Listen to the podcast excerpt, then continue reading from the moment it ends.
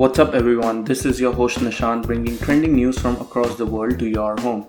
Today's episode is about the earthquake in Turkey that caused widespread damage and took thousands of lives. On 6th February 2023, massive earthquake struck the Turkey Syria region with more than 1000 aftershocks. As of 12th February, more than 29,000 deaths had been reported, 24,000 in Turkey alone, and 5,000 in the regions of Syria that border Turkey. The earthquake of magnitude 7.8 struck southern and central Turkey and northern and western Syria. It had an epicenter in Gaziantep province, which is near the border with Syria.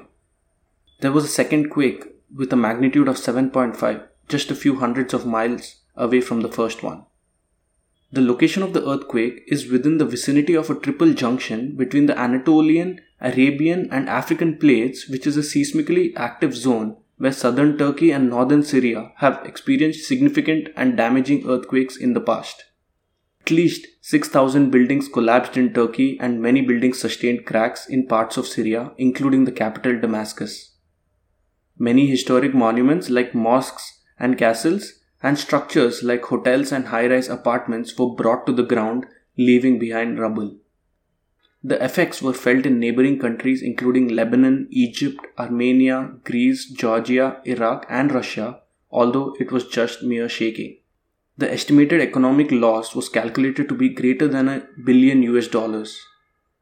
A large winter storm hampered rescue efforts, dropping snow on the ruins and bringing plummeting temperatures. Due to the freezing temperatures in the area, survivors, especially those trapped under rubble, are at a great risk of hypothermia. Over 53,000 Turkish emergency workers were deployed to the regions affected from the earthquakes. Poor weather conditions, including snow, rain, and freezing temperatures, disrupted search and rescue efforts undertaken by the rescue workers and civilians. Rescuers and volunteers wore winter clothing while searching for survivors. Damaged roads also slowed down aid delivery.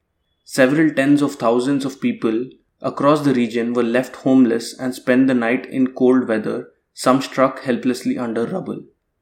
Due to the high number of casualties, including trauma cases, many hospitals became overcrowded. Hospitals were already experiencing a shortage of medical supplies prior to the earthquake. Hospitals in many cities were forced to operate far beyond capacity, with many patients sleeping on floors due to lack of beds.